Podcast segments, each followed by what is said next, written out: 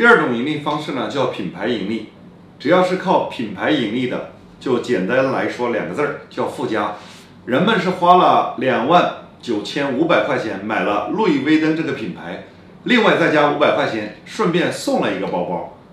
所以所有的人做品牌基本上都是冲着一个目标，叫附加价值。